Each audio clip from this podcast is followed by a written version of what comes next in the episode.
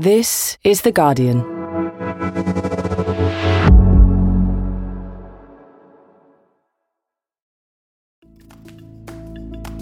Today, why you need to understand the Cultural Revolution to understand China now.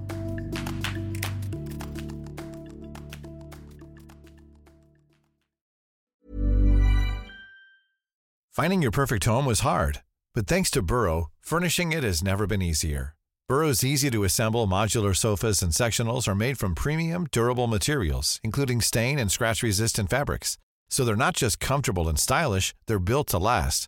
Plus, every single Burrow order ships free right to your door. Right now, get 15% off your first order at burrow.com slash ACAST. That's 15% off at burrow.com slash ACAST.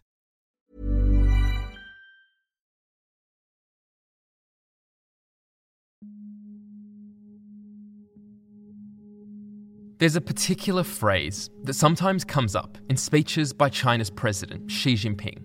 He talks about the threat of what he calls historical nihilism.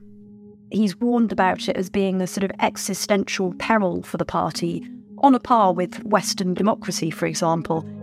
He sees the need to control the story as being really central to what the party does and how it remains in power. He has put history right at the centre of his mission. Tania Branigan is a journalist with The Guardian. She used to be based in China, and she says this fixation on the past isn't always appreciated about Xi.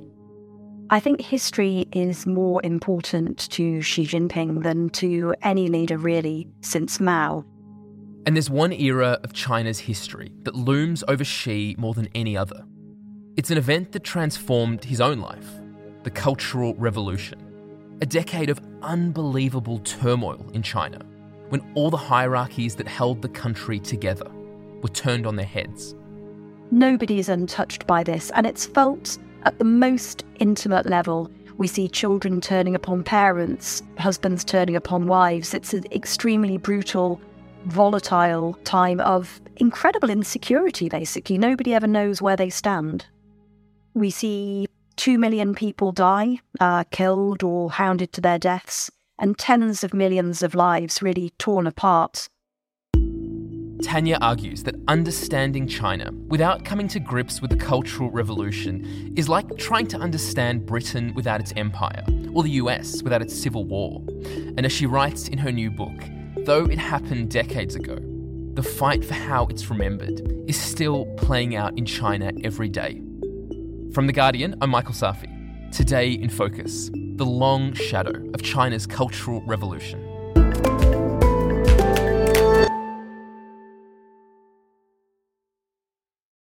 Tania Branigan, you were The Guardian's Beijing correspondent from 2008 until 2015, and you write that in that time, no matter the stories you were doing, there was always a force that went unspoken but was clearly present all the time.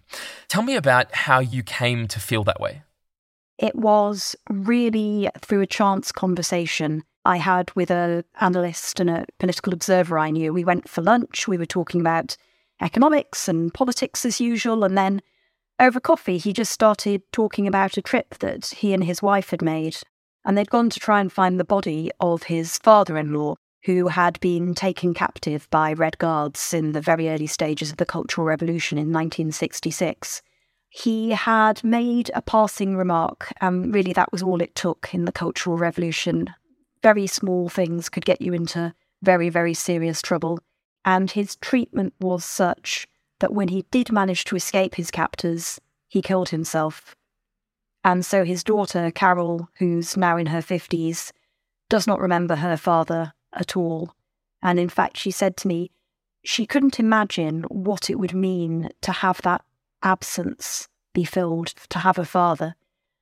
And really, I think that's how I realised that we weren't talking here about history.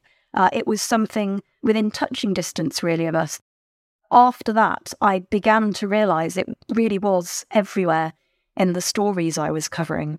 You would be talking to a film director, and it would become clear that their whole sort of creative history was really formed by the sort of the 10 year blank in which foreign culture had really been just removed or erased from China.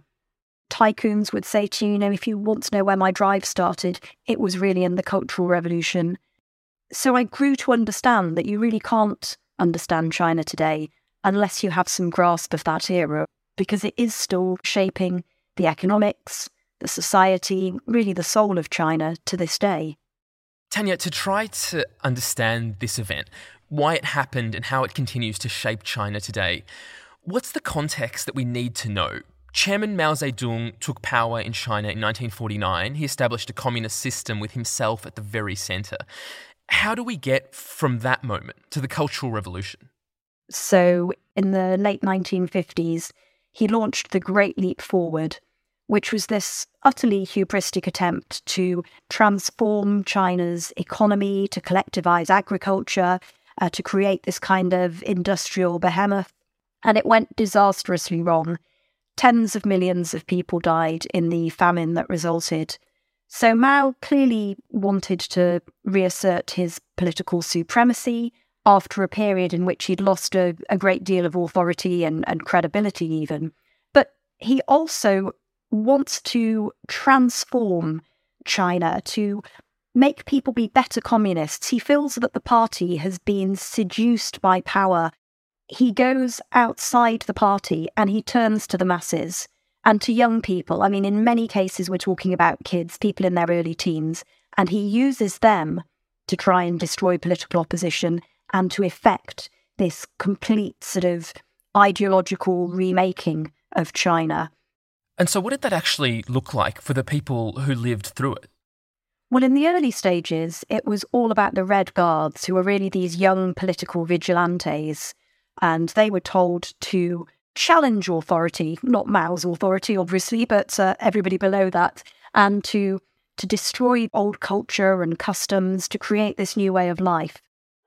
Our esteemed and most beloved great leader and teacher, Chairman Mao we Red Guards make this solemn pledge to you. We are your most loyal Red Guards, and you are forever our commander. And so in the early days, you see Red Guards, first of all, criticizing teachers in denunciation sessions, and then very quickly physically abusing them, killing them. We see cultural relics being destroyed, foreign clothing, foreign books, all of these sort of things being dragged out in the street and set fire to. We see the country's culture really under attack.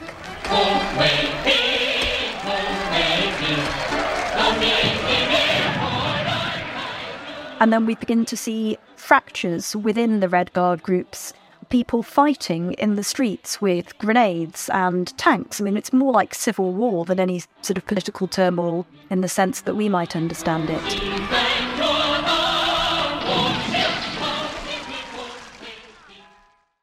It is 10 years of incredible volatility in which the political currents are constantly shifting, victims become perpetrators, people are executed for supposed political sins, uh, for being a member of the wrong kind of family, and so forth. And so it remains a very brutal time, right up to Mao's death in 1976. Tania, you've been speaking to people who lived through this anarchy and chaos and violence. What kinds of stories did they tell you? It's just really hard to begin to imagine the experiences and the trauma they have been through. One of the reasons I ended up writing this book was meeting a man called Zhang Hongbing, who was a Red Guard and ended up at the age of 17 actually denouncing his own mother. 特别是我母亲这个案件发生的当天晚上，这种亲情就完全没有了。 He had seen his family go through a, a very difficult time. Uh, his older sister, who was a very keen Red Guard, went up to Beijing for one of these mass rallies with Chairman Mao. And meningitis was spreading very quickly because of this mass travel. She was one of the ones who caught it and died a few days later. He saw his father persecuted. He then saw his mother persecuted because of her family's supposed links. And so by the time the family reaches this crisis point, they've already been through these immensely distressing and turbulent experiences. Because of that, because she's just reached breaking point, his mother criticizes Chairman Mao while they're at home one night and, and says really that he is the source of the trouble that China has experienced. She carried on attacking Mao, even trying to sort of pull down a poster of him. His father, in fact, said to his mother, You will be buried. His mother said, Well, it's Mao Zedong who should be shot, not me. And Zhang Hongbing and his father then went and reported her. The officials arrived. One of them kicked out his mother's legs from under her so that she fell. They bound her up with rope. He heard her shoulder crack as they were sort of hauling her to her feet, and he said she walked out with her head held high, as if she didn't feel any shame. And his mother was shot not much later. It was a public execution. Zhang and his father didn't go, but an acquaintance later said to them that she looked as though she was scanning the crowd, looking for faces she knew.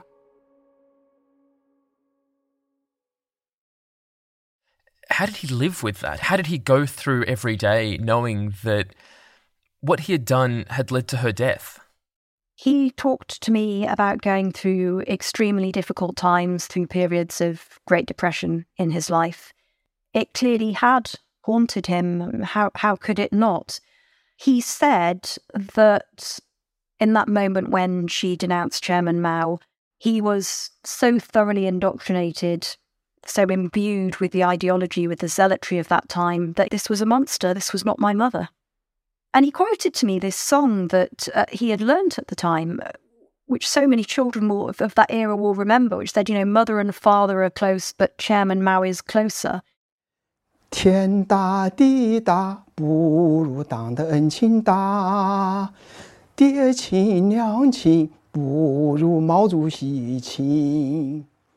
I mean, there's this sense that your devotion to politics and your devotion to Mao in particular was the thing that should be supreme. But then in around 2012, when I met him, uh, Zhang Hongbing became concerned that his mother's grave was going to be really destroyed by all the development going on around it. There was this sort of tiny patch of land with a stone, and all around it there were walls going up. It was completely hemmed in. And so he launched this campaign to try and preserve it. I think to show a loyalty to her in death that he had not been able to show to her in life. He wanted to show that he was still dedicated to her memory.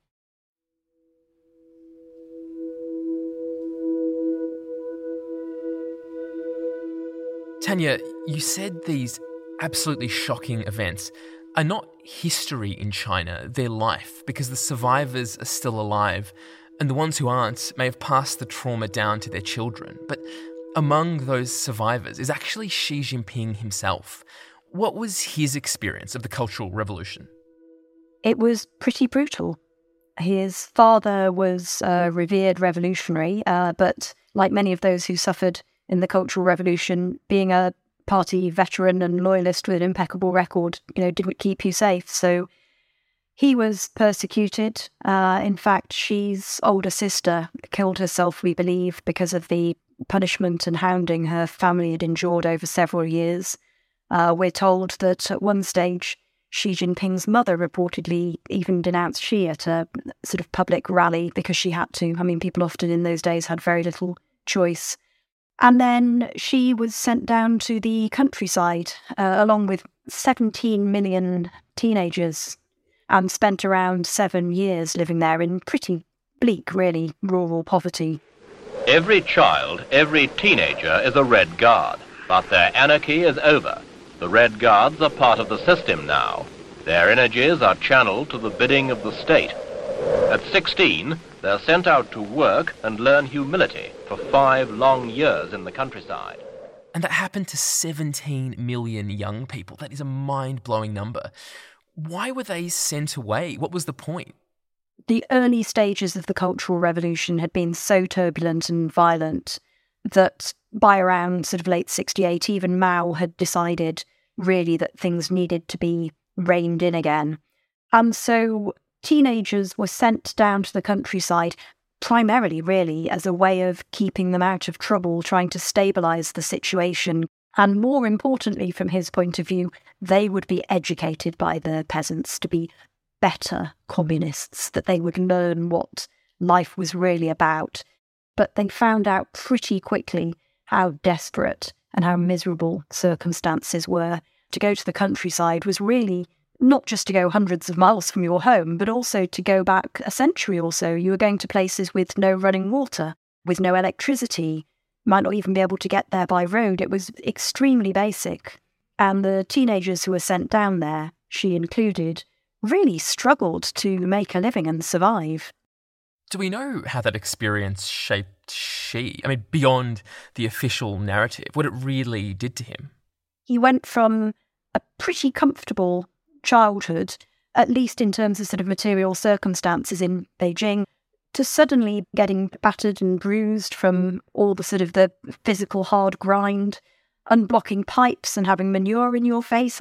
So we're talking about seven very grim years and it's hard to imagine that that didn't shape him, that that didn't toughen him in some regard, uh, that that didn't make him think much more about who you trust and the nature of power and all of those things.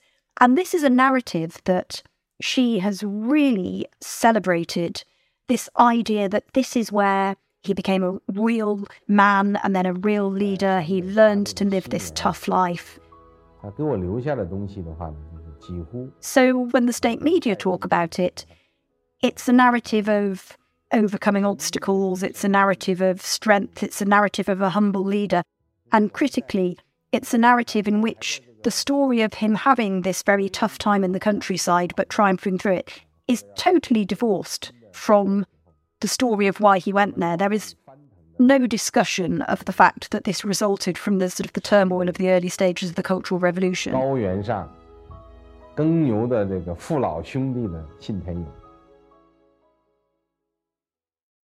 Tania, it sounds like from what you're saying, after Xi assumed power, understanding the way the Cultural Revolution had actually shaped him became really difficult because the story itself became sanitized. There was suddenly an official version. Is that true of the way that the broader history of the Cultural Revolution is, is treated in China? Absolutely. It's really so little discussed officially. So there was a verdict uh, put out in the aftermath of the Cultural Revolution, which said that it was a catastrophe.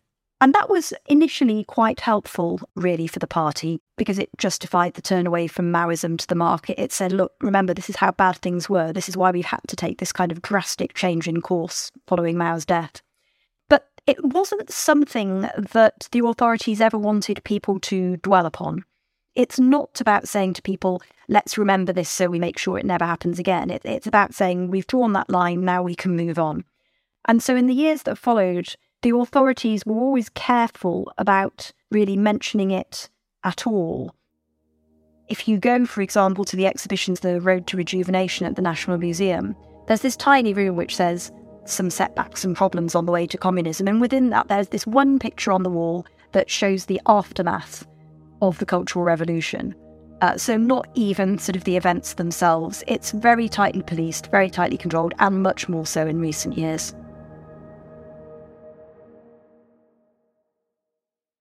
Tania, we started this conversation by talking about Xi's embrace of, of this phrase, historical nihilism. Where does that come from? And when did he start using it? So, the phrase historical nihilism is not unique to Xi, but it's certainly a phrase that hadn't been much used uh, before he took power. And then within months of him becoming leader, a document began circulating within the party which appears to have been based upon speeches that he had given to party officials. That was leaked. It's a document that talks about the threats to the party, and many of them are things that we might recognise, such as Western democracy. But one of the ones that was extremely striking was this idea of historical nihilism anything that doesn't conform to the party's established, accepted narrative that's been laid out. And that's become especially the case uh, for two reasons. The first is the brutal crushing of the pro democracy protests in 1989, which really sort of demolished any remaining sense of the party serving the people that had been left after the Cultural Revolution.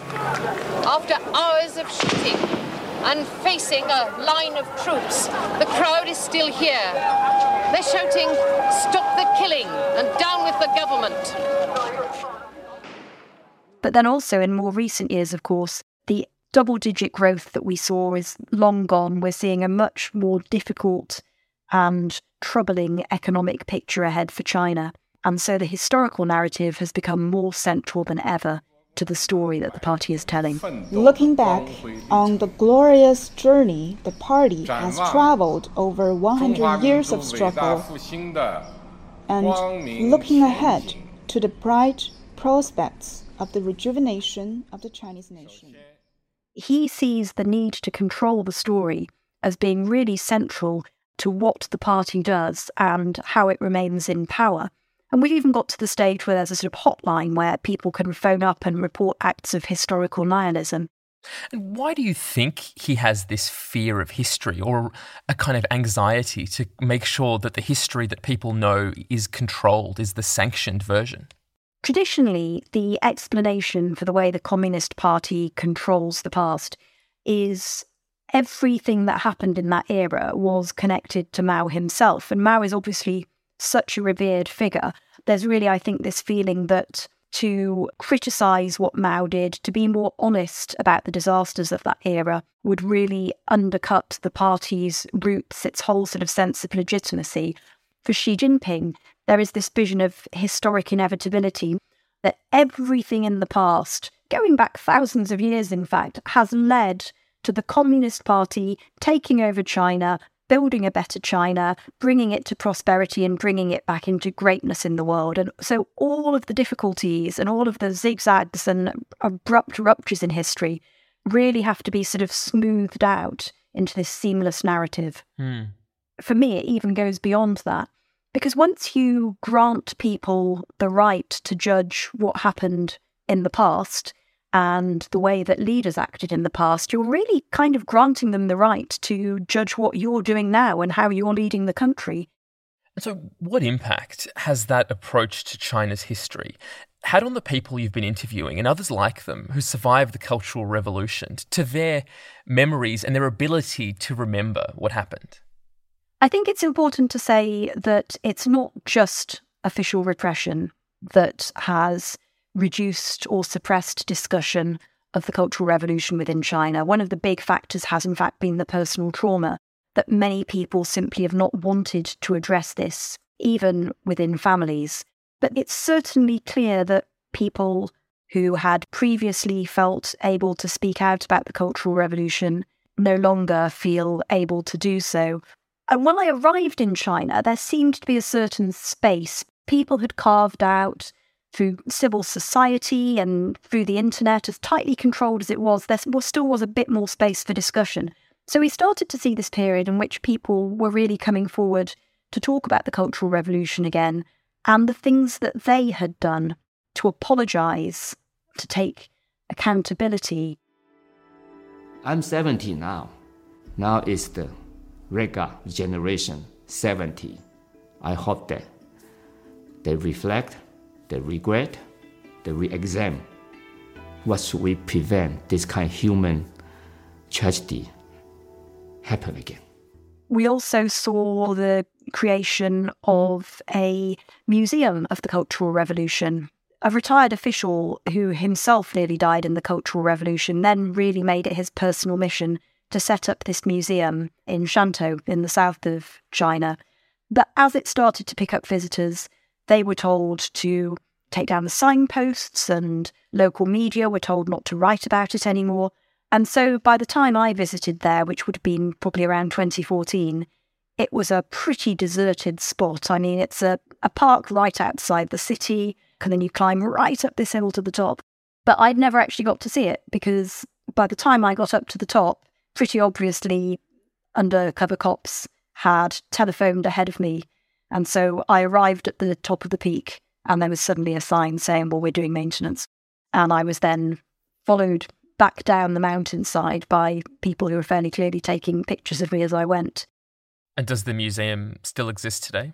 No. In 2016, which is the year that was the 50th anniversary of the Cultural Revolution, uh, somebody sent me some pictures of the site. The statues of victims of the Cultural Revolution were suddenly put in these kind of cages of scaffolding and sort of covered up. And these rather somber walls dedicated to memorializing the Cultural Revolution were covered in these red propaganda posters that were sort of proclaiming Xi's vision of a sort of Chinese dream. What's happened since is that that sphere has become even more policed, even more controlled. We've seen archives shut down, for example, people can't get access to them anymore. We've seen many people come under pressure, many people be silenced, even that social media has become so much more restricted. So the party has boasted uh, about removing all these posts about history, millions of them. There's this sense that the past is something that has to be more carefully patrolled than ever. Coming up, what Xi learned from the Cultural Revolution and how it shapes the China he's building.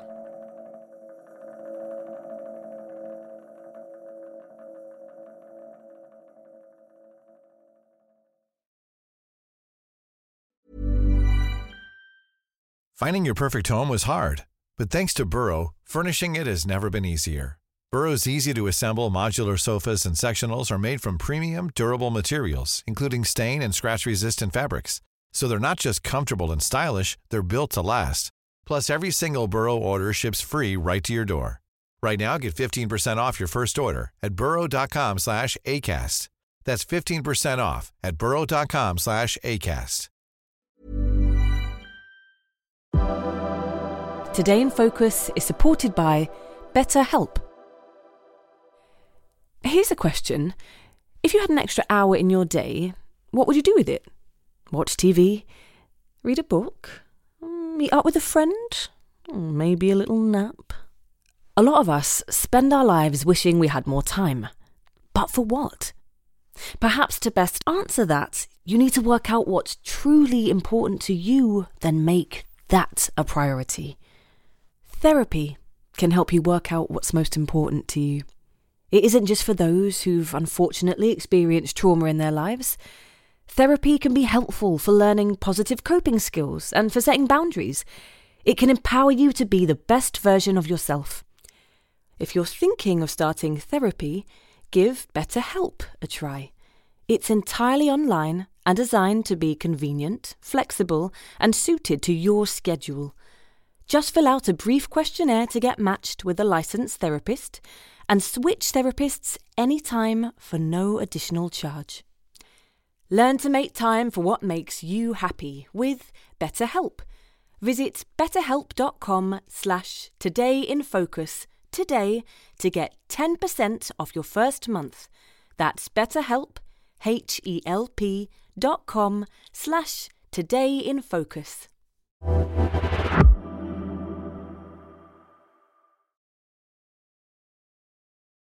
What's striking is that after the Cultural Revolution, China's leaders, the ones who survived, changed the way the country was run. They, they started to govern by consensus, they imposed unofficial term limits, they effectively rebuilt the system to make sure no leader could ever have the kind of power that Mao had ever again. And that system held for decades until this current president, none other than Xi Jinping. What do you make of that irony? It's extraordinary, isn't it? Because, of course, Xi's own father was one of those elders who was restored to authority and spent so long, as you said, trying to create some sort of collectivization of power, creating a much more stable period of politics in China.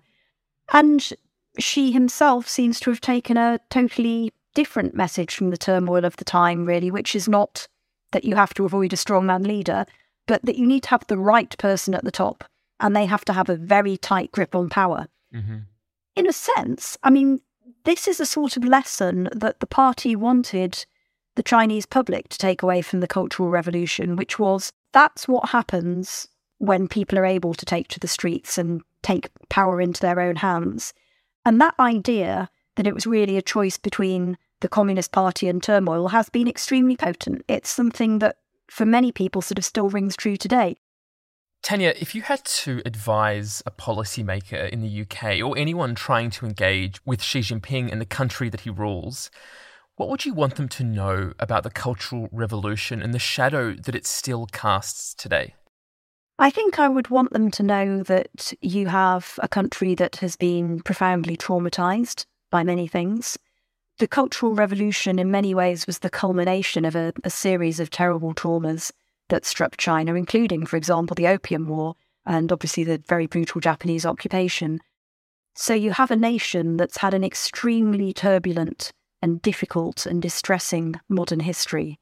And I think I would also want them to know that trust is in short supply, that it's somewhere that saw such intimate betrayals, really, within workplaces, within families, that there is a great deal of suspicion still. But I do also think that there are broader lessons for us in the Cultural Revolution in terms of how we conduct our own politics.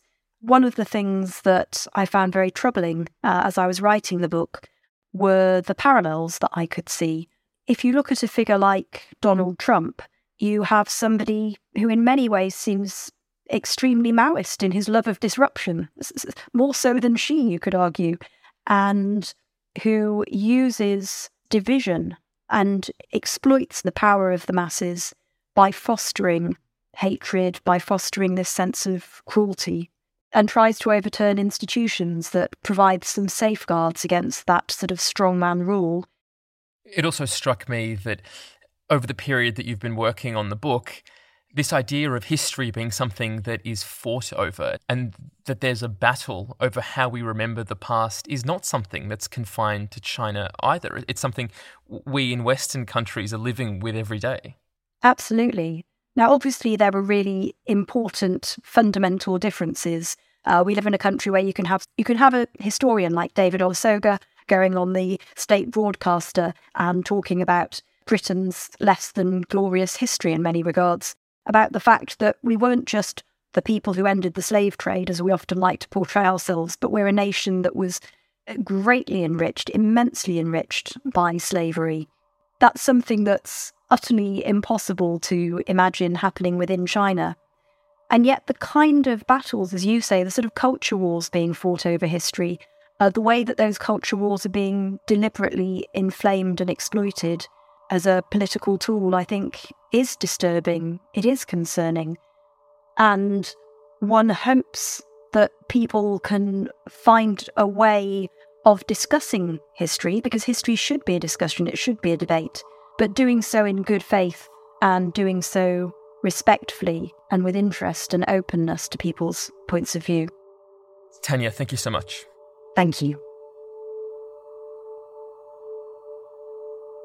That was Tania Branigan, whose new book, Red Memory, is available now. And before we go, don't forget to subscribe to our new podcast series, Cotton Capital, with episodes released every Monday. Episode 2 follows Guardian journalist Maya Wolfe Robinson, reporting from Jamaica, where she's looking for a former sugar plantation called Success. It was once co owned by Guardian funder Sir George Philips. It's part of a wider series examining The Guardian's links to slavery and what those links might mean for The Guardian today. Subscribe by searching for Cotton Capital wherever you listen to podcasts. And that is it for today. This episode was produced by Rose de Larrabeiti and Eli Block, with help from Matt Murphy. Sound design was by Solomon King. The executive producer was Phil Maynard, and we'll be back tomorrow.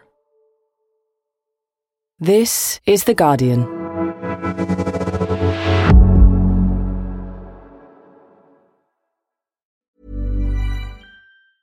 Tired of ads barging into your favorite news podcasts? Good news. Ad-free listening is available on Amazon Music for all the music plus top podcasts included with your Prime membership. Stay up to date on everything newsworthy by downloading the Amazon Music app for free or go to amazon.com slash news ad free. That's amazon.com slash news ad free to catch up on the latest episodes without the ads.